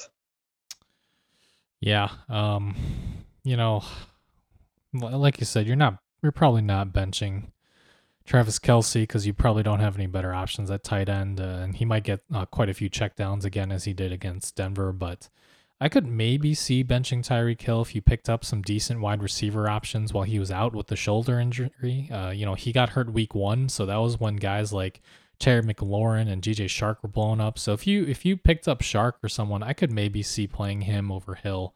Uh, but that that said, I agree that Hill is certainly not a must bench. Uh, he's still a mid range wide receiver too here. Um, I would I would equate him somewhat to Odell Beckham this week. Uh, you know, they both still have upside. All it takes is is one uh, one broken coverage and Hill's gone for that long touchdown. Uh, even when he got double covered all night against the Broncos. So um, it's just that his floor is much lower, of course, with Matt Moore here. Uh, I've got McCoy as more of a high end RB three play. I would assume that the Chiefs will want to run and attack the Packers' run defense and try and keep the ball out of Rodgers' hands, but it remains to be seen if Matt Moore is going to be able to keep these drives going long enough for any of these running backs to get enough touches. Um, uh, Damien Williams, I've got him as a low end flex in PPR if you're desperate. Uh, maybe he gets a few, a few targets in catch up mode if they are down quite a bit in the second half without Mahomes, uh, I would be pretty surprised if Green Bay loses this one. Maybe Kansas City can at least put up a fight, but I'll take the Packers on the road. Yeah, thinking through it, I don't really see any way that the Chiefs slow down Jamaal Williams or Aaron Jones, let alone Aaron Rodgers. And um, they're probably going to get some stacked boxes versus LeSean McCoy, and Matt Moore is not going to be able to beat this uh, this Green Bay pass defense. So, Green Bay, and it's probably not going to be close. Yeah, although I, I could see like if they got the kickoff, maybe like some crazy punt return or some gimmick play that gets them a quick touchdown, but then, you know, downhill from there. Yep. All right, Monday Night Football, Miami at Pittsburgh. Talk about depressing. Miami gets the loss versus Buffalo despite a surprisingly decent showing. That's what uh, magic can do for you sometimes. The backfield gave Walton the most carries, Ballage the goal line touchdown, and Drake just part of the mess that you don't want, and it doesn't look like any other team wants. Uh, they certainly he hasn't been traded away yet. Preston Williams went six of eight for 82 yards to Parker's five of 10, 55 yards and a touchdown. And Parker has a has a uh, touchdown catch in multiple games this season. He isn't coming off the field much. I don't think he's a dreadful flex play. Hmm. He's not dreadful, but uh, I've got both Parker and Williams as wide receiver four options. They might see quite a few targets here, but it could be a rough day for Ryan Fitzpatrick if this Steelers pass rush can eat him alive like they did against Philip Rivers a couple weeks ago. Um, I'm just not sure how much time he's going to have to throw. Uh, yeah, I think Pittsburgh would be a legit contender in the AFC right now if Roethlisberger were healthy, given how well their defense has been playing. Uh, I just I don't see a whole lot upside here from Miami. I know things were optimistic with Fitzpatrick against the Bills, but uh, I'm just not seeing a ton of upside here. Um, I'm avoiding all the running backs. If you're in a bind, Mike Gesicki is getting some targets now. He could be a desperation tight end too if they're in catch up mode, uh, much like Hunter Henry was a couple weeks ago. But that's about it, really. Great matchup for uh, Pittsburgh to get two weeks to prepare for. I like Juju as wide receiver two with some decent upside here, uh, but the main plays are going to be James Conner as a solid running back one if he's healthy, or if not, Benny Snell is a back end running back one actually. If Conner is out, or upside wide receiver or running back three if Conner is not out. If Vance McDonald's healthy here, he has a decent shot as a tight end streamer as well. Yep, Conner should be ready to go after two weeks. Uh, he missed uh, the second half of that Chargers game with a minor quad injury, but uh, certainly keep an eye on his status this week. I like Conner as a low end RB1, Snell as a flex, and Juju as a high end wide receiver three with Mason Rudolph back from that concussion. Uh, I'm not quite sold on McDonald. I think there are better tight end options here. I know I like Gerald Everett more than you, but uh, guys like in that uh, in that range, I would still play over McDonald until we see a little bit more from them. But yeah, I'd agree. Certainly, you could do worse at tight end. Um, I think Miami gave Buffalo a scare, but uh, you know they're still in contention for that number one overall pick, and uh, I think Pittsburgh should keep those hopes alive and keep Miami's winless streak alive. Give me the Steelers at home. I'm going to pick the Steelers as well, but this is the exact type of game, two weeks to prepare Monday Night Football, that the Steelers lose to a team like Miami. But they, I don't think they will, but I, I wouldn't be shocked either. Sure. I, All right. I, I would not uh, put five hundred forty thousand dollars on it like uh, like some people did for Chicago to beat the Saints. Oh my gosh, kill me. Two teams on a bye. Dallas here. Uh, Dak Prescott, Ezekiel Elliott, Tony Pollard, Amari Cooper, Michael Gallup, Jason Witten. Um, not a ton to say. Zeke dominated. Pollard is near a must own for a handcuff. Um, Gallup didn't exactly get it done the way we thought he would, but I think things will open up for him going forward. And Baltimore, Lamar Jackson, Mark Ingram, Marquise Brown, and Mark Andrews. Sorry, Marquise Brown. Nice win in Seattle. Lamar Jackson's a stud, and this team is going to get even better when Hollywood Brown is back. Yeah, it's pretty sad. Uh, three three great fantasy running backs out this week: Zeke, Ingram, and Lamar Jackson. um, moving on to the injuries here, uh, kicking it off at quarterback. Of course, we've got Patrick Mahomes with that right patella dislocation, probably out three to six weeks here. Uh, Mahomes got lucky. There wasn't a there was only little additional damage to the ligaments and arteries when that kneecap popped. He's going to try and push off surgery until after the season and come back, but if Kansas City is smart, they're going to hold him out until at least after their bye in week 12.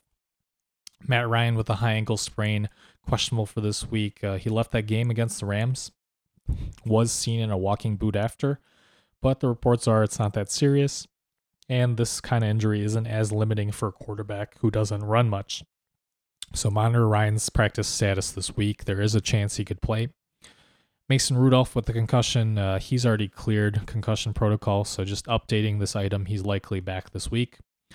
Cam Newton with the Lisfranc sprain in that foot, questionable but likely out this week. Uh, Ron Rivera has already said that Kyle Allen will start against the Niners, and Newton could return next week though if healthy, but whether or not he starts is going to be another situation to monitor as well. Drew Brees with that surgery on the thumb, he's questionable but not likely to play this week. Again, he started throwing and could return, but there's just really no reason for Sean Payton and the Saints to force him back early. Facing Arizona at home, they should be able to handle this game without him and give him the extra week to rest up during their bye. We will see though. The meat wagon's starting to pile up for the running backs here. David Johnson with the ankle injury, questionable. Arizona trolled fantasy owners by making Johnson active, but giving him just one carry. He looked to be in a lot of pain during that one carry. Uh, even if he's active again, Johnson is a risky start, likely not fully healthy, could get pulled. With Chase Edmonds playing well in Arizona, working out Ajayi, Spencer Ware, and CJ Anderson, monitor DJ's practice status this week. Kerryon Johnson, knee sprain, questionable. Johnson left that game early versus Minnesota and was on an exercise bike with a brace on his knee. It's unlikely we'll get a ton of details from uh, Belichick Jr. over there. I mean, Matt Patricia. But being declared out early in a key divisional game generally is not a good sign keep posted on uh, Johnson's practice status this week. Adrian Peterson with that ankle injury, questionable. We're still awaiting results of his MRI, but either way, he's not a great play versus a good Minnesota run defense, especially if he's not 100%. Monitors practice status, though, with Chris Thompson still battling a foot injury and Guice not ready to return yet. Wendell Smallwood could be a volume running back for a play if everyone else is out on Thursday. Alvin Kamara, knee and ankle sprains, questionable but questionable but not likely to play here. Similar to Drew Brees, the Saints could choose to let Kamara heal fully with their bye coming up next week. He could return, but it's likely that Latavius Murray will handle the Arizona game given how good he and the offense in general looked for Chicago. Keep an eye on Kamara's status this week, though, just in case. James Conner with the quad injury questionable but likely to play. James Conner left in the second half of the game versus the Chargers, but it was a blowout in which Pittsburgh didn't really need to put him back in. Conner remained on the sideline, so the hope is that the injury is not serious. Conner should be back from the bye here. Um, however, it's worth keeping an eye on his status this week. You never know what can happen in practice. Derrius Guice with the meniscus injury, questionable but not likely to play this week. Guice could return to practice this week, though it's uncertain that he could return on a short week to play Thursday night. Uh, however, his status is worth monitoring for the coming weeks. And then Chris Thompson, foot injury, questionable. Thompson left the game versus Miami with a foot injury in the second half. Not a lot of details yet about this out, but he's had a litany of injuries throughout his career. Monitor his practice status this week. That's uh, the entire Washington running back corps. I think Trent Williams may be onto something. Hmm. Yeah, and uh, uh, just to update, uh, a couple of these items were written before we got more updates. Uh, you know, Kamara and Kerryon are both likely out, so just uh, something to keep in mind here. At wide receiver, we've got Adam Thielen with a hamstring injury. He's questionable but likely out as well. Um, this is an early Thursday night game, and even though the MRI results were positive that this hamstring injury is not severe, uh, Minnesota should be able to handle Washington without him. Uh, could choose to give him the extra week to heal, even if he's feeling good.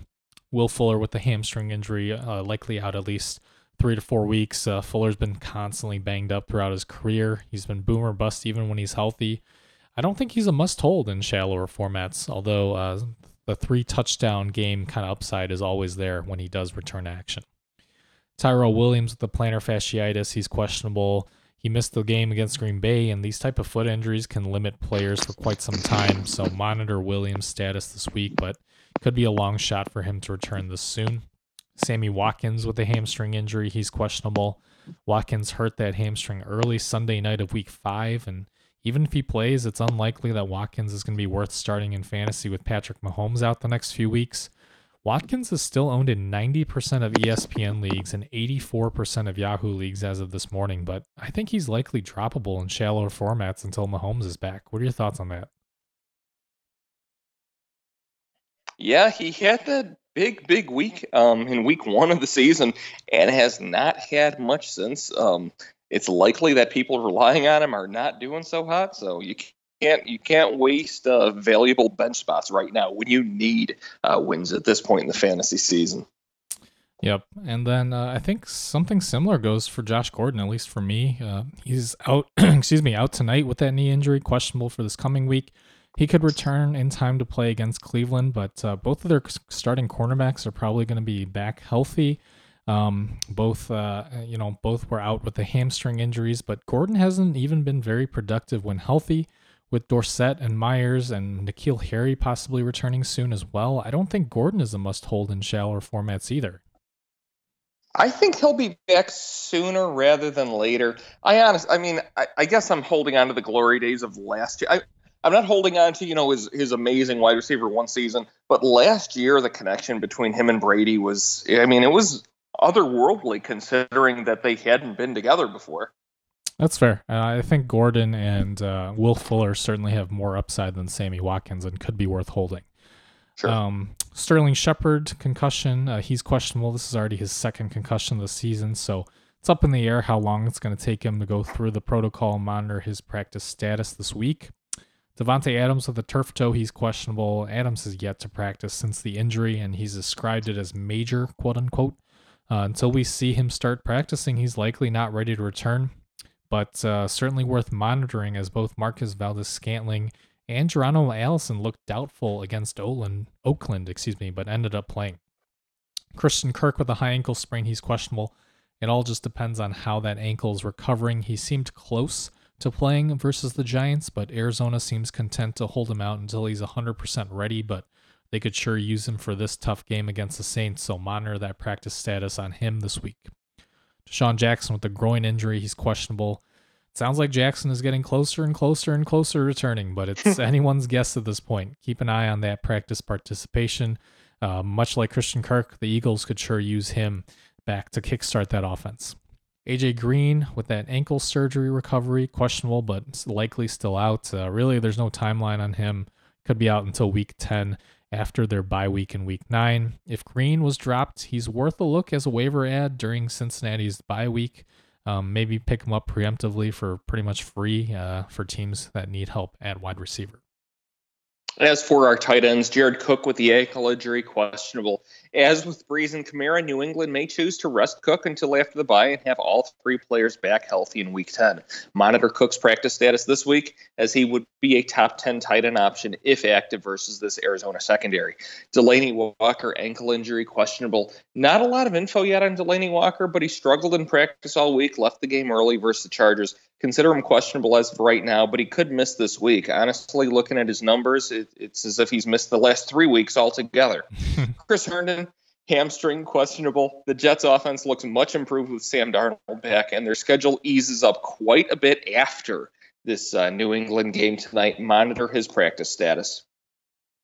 Yep, and uh, for teams who lost uh, Patrick Mahomes or just need quarterback help in general uh, with Lamar or Dak Prescott on bye, uh, kicking off the waiver wire section, we've got Matthew Stafford, 49% owned in ESPN, 57% owned in Yahoo, Despite the fact that Kyler Murray failed to throw for a touchdown against the Giants, they remain a great matchup for quarterbacks. Stafford's coming off the huge game in which he threw for four touchdowns and should have another great performance here against this New York defense, giving up the fifth most fantasy points to opposing quarterbacks. He's a great low end QB1 this week. Kirk Cousins, 39% in ESPN, 64% in Yahoo, Washington kept the Niners offense out of the end zone in a downpour where neither team could really throw the ball. But at home in the dome against a Washington organization that strung them along and didn't want to pay up for Cousins as their franchise guy, this is the perfect revenge game narrative. Minnesota could run the ball a lot if they get up big, but Cousins is still a high end QB2 with a lot of upside if he's feeling vindictive in this one. Ryan Tannehill, 2% owned in ESPN, just 5% owned in Yahoo. It's hard to trust a journeyman like Tannehill after just one game, but he certainly looks good against the Chargers despite losing half of his offensive line to injury. If the Titans' starting right tackle and right guard can return uh, and keep Tannehill fairly well protected against this Buccaneers pass rush, he could have a nice day against their vulnerable secondary. Tannehill's a risk reward mid range quarterback, two with upside. I'm sorry. I was just watching that uh, that Patriots safety. That that's just sad. yep, and uh, you know, I, I, it's honestly, you know, what's sadder? It's very sad if you have the Patriots defense in fantasy and you don't have a winning record because that might be very hard to accomplish. Yeah, that's for sure. Okay, let's uh let's accomplish a little uh, running back waiver wire. Why don't we? Chase Edmonds, 32% on ESPN, 48% owned in Yahoo. We've mentioned Edmonds a number of times on the waiver wire section for weeks. He clearly has running back one upside whenever David Johnson misses time, but he always has standalone flex value now, given how well he's been playing in this Arizona offense. Though Arizona is working out Jay Ajayi, Spencer and CJ Anderson, Edmonds would be the starter and fantasy running back two, even in a tough matchup versus New Orleans. Jamaal Williams, 56% ESPN, 60 60% in Yahoo. Much like Edmonds, Williams has running back one upside if Aaron Jones were to miss some time and is a standalone flex play given his involvement both as a runner and receiver in a Green Bay offense that's starting to heat up. Ty Johnson, 2% ESPN, 1% Yahoo, and JD McKissic, just 1% everywhere. Johnson is the priority pickup here if Kerryon Johnson misses this week, as he's played 49 snaps compared to McKissic's 19. Johnson also got the two goal line touches here. If Kerryon is out versus the Giants, Johnson would be a low end running back two with upside versus a de- uh, defense that just gave up 126 yards and three touchdowns to Chase Edmonds. And McKissic would have some relevance as a fantasy running back five. Granted, all this may mean nothing if they sign CJ Anderson tomorrow. Benny Snell, 6% ESPN, 5% Yahoo. The injury to James Conner does not look too serious, but Pittsburgh has been very run heavy and integrated their running backs into short passing game to help their second and third string quarterbacks here. Snell is a low end flex play versus Miami, even with Conner active, and he'd be a high upside running back too if Conner were to miss time with Jaylen Samuels already out for about the next month after his knee surgery. Alexander Mattison, 18% ESPN ownage, 25% in Yahoo. Mattison is a priority handcuff with running back one upside if Cook were to miss time, but he should also be an emergency running back four for teams with running backs on bye this week with some upside if Minnesota were to get up big on Washington Thursday night. Ronald Jones, 48% across the board. Peyton Barber, 58 in ESPN, 43% in Yahoo. We'll see how the workload is split between the Tampa Bay running backs coming out of their bye, but Jones showed well and could start handling more touches going forward. Neither is a great start versus a stout Tennessee run defense, though, this week. Chris Thompson, 49% ESPN, 41% Yahoo. Derrius Guice, 29% ESPN, 30% Yahoo. Guice is close to returning from his meniscus surgery, and Thompson is probably the best receiving back of the three on on uh, on that team. However, none are worth starting outside of deep leagues in this running back by committee on a bad Washington offense. If Adrian Peterson can't go Thursday night with the ankle injury, Wendell Smallwood could be the last man standing as a running back for purely on the volume of touches, even versus a tough Minnesota defense. And then, last but not least, Kareem Hunt, 55% in ESPN, 52% Yahoo. Hunt can return to practice this week. He's been cleared. He will be eligible to return week 10 versus Buffalo. He has some flex upside in PPR, but will likely play behind Chubb, barring an injury. Really interested to see how they uh, how they make that running back split go when he comes back. Yeah, and we we mentioned uh, I think Chubb a couple weeks ago on the show that he's certainly not a must sell, but uh, you know there could be some uh, you know potential to sell high on Chubb if you do think that Kareem Hunt is going to at least eat into you know 20 30 percent of the touches there. Just something uh, food for thought maybe. And then real quick game break too. Uh, real smart play by Sam Darnold to bat the ball out for a safety instead of a a fumble return touchdown, saving four points. Um, just a shout out to the Chicago punter Pat O'Donnell for doing the same thing in that game against the Saints. Um, kind of sad when you have to, you know, applaud that you only gave up two points instead of six, but uh, that's where we are with the Bears right now. Bears and Jets, huh? That's great company. Yep, and the Chargers. So uh, we'll see. We'll see this week. Uh, you know, hopefully the Bears can at least beat the Chargers, or else that's that's a real bad sign. Might be two to zero. Yeah, you know, I'll I'll take it at this point. Uh, right. You know, I, I think the only the only silver lining you can really say about Trubisky is he hasn't really turned the ball over. I guess he's not throwing that's, picks. That's true, it, but it's th- it's because seventy percent of his balls are uncatchable by anybody. But you know, silver linings. Better better safe than sorry. Am I right? Absolutely.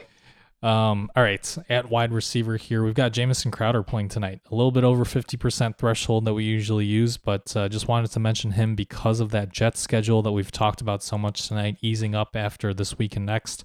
65% owned in ESPN, 57% owned in Yahoo. Um, but Darnold showed that he's very willing to target Crowder now that he's back healthy. He's a PPR wide receiver three with upside given that target volume and a great schedule coming up. Although the only risk is that Chris Herndon's potential return at some point could eat into Crowder's target share. Kenny Stills, 15% owned in ESPN, 13% owned in Yahoo. And Keke Coutee, 22% owned in ESPN, 14% Yahoo. Stills played 94% of the snaps against Indianapolis with Fuller out. Stills and Coutee tied for five targets, each uh, behind DeAndre Hopkins' nine targets, though Stills was far more effective downfield and got the touchdown here. Stills is a wide receiver three with upside for as long as Fuller is out, and Coutee is a low end flex in PPR as well with some upside. Corey Davis and AJ Brown, we talked about a little bit. Davis, 44% owned in ESPN, 41% owned in Yahoo, and Brown, 11% owned in ESPN, 17% in Yahoo. Both Titans wide receivers actually got targets, with the Titans making a change at quarterback. The rookie Brown led the team with eight targets, but Davis wasn't far behind with seven and had a score. Both wide receivers are flex plays with some upside against the vulnerable Buccaneers secondary this week if Tennessee's offensive line can give Tannehill enough time to find them. Alex Erickson, 0% owned in ESPN, 2% in Yahoo, with John Ross on IR, Erickson has played 94% of the snaps against Jacksonville. The Rams are going to be a tough matchup, but as long as Erickson keeps playing nearly every snap and getting this kind of target share equal to Tyler Boyd, he's going to be in the conversation as a boomer bust wide receiver four with an okay floor in PPR. Cole Beasley, 28% owned in ESPN, 29% in Yahoo. Beasley's day would not have been great without that touchdown, but he did tie John Brown for the lead in targets with six apiece. Beasley's a wide receiver five with some upside against a poor Philadelphia secondary that's starting to get healthier. And as for the tight ends, Jonnu Smith, 0% owned across the board, a well known name for uh, dynasty circles. With Tennessee's offense looking much improved after the switch from Mariota to Tannehill, Smith could have a decent day versus Tampa Bay if Delanie Walker is unable to play this week. It's easier to pass versus the Bucks than to run on them, and Tampa Bay has allowed the second most fantasy points to opposing tight ends this year. Josh Hill, 1% in ESPN, 0 in Yahoo. If Jared Cook is out again, Hill would be the starting tight end versus an Arizona defense that gives up the most fantasy points to opposing tight ends. Some high leverage plays there.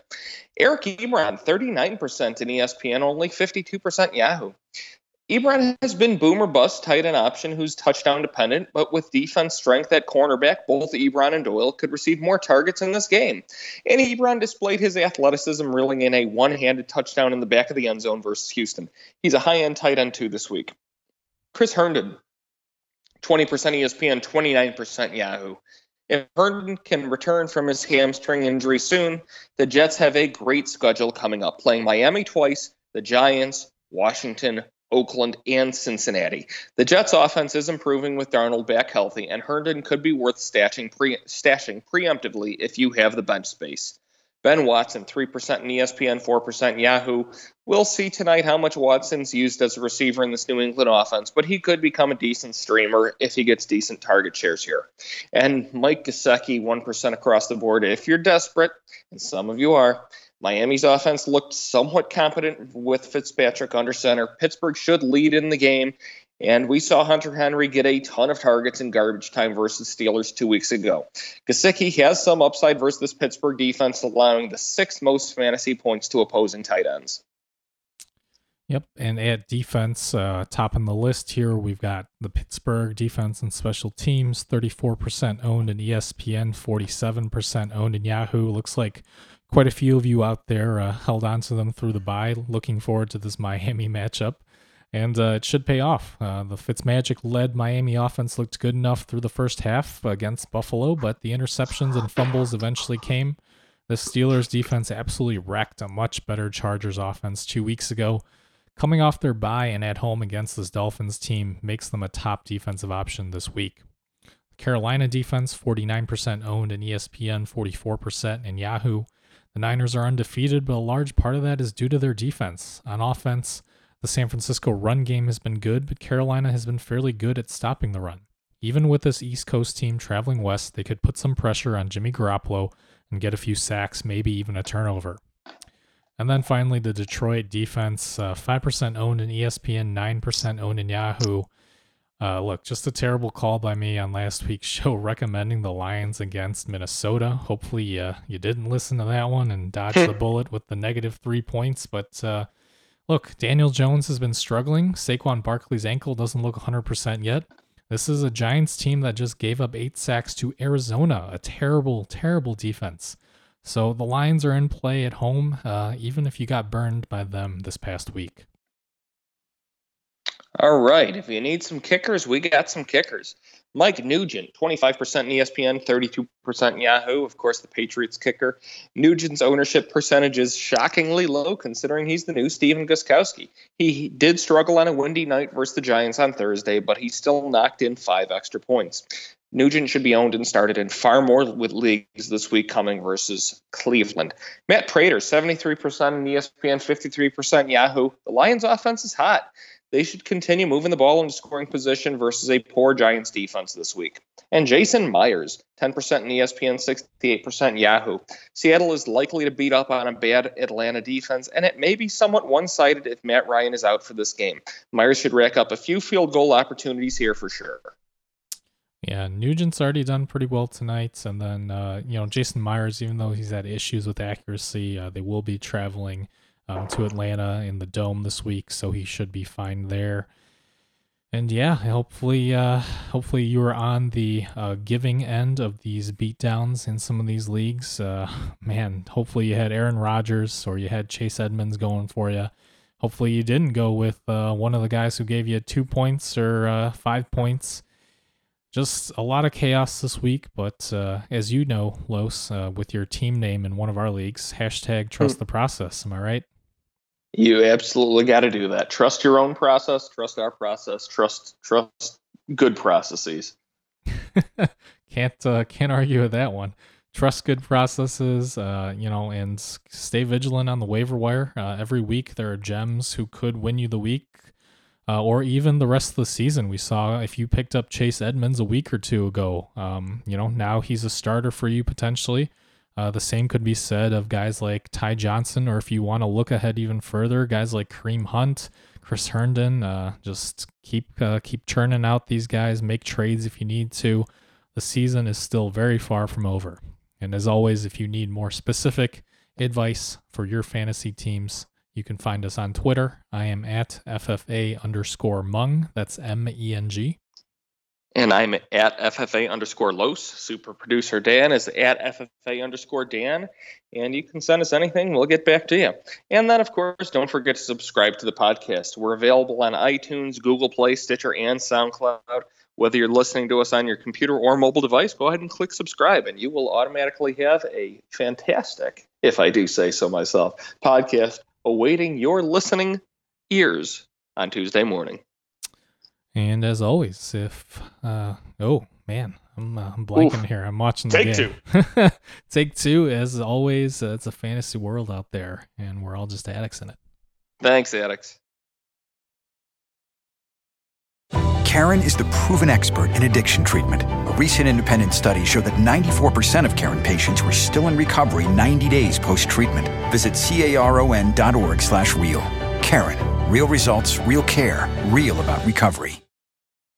Mary redeemed a $50,000 cash prize playing Chumba Casino online. I was only playing for fun, so winning was a dream come true. Chumba Casino is America's favorite free online social casino. You too could have the chance to win life changing cash prizes. Absolutely anybody could be like Mary. Be like Mary. Log on to ChumbaCasino.com and play for free now. No purchase necessary. Void where prohibited by law. 18 plus terms and conditions apply. See website for details. The voice in the preceding commercial was not the actual voice of the winner.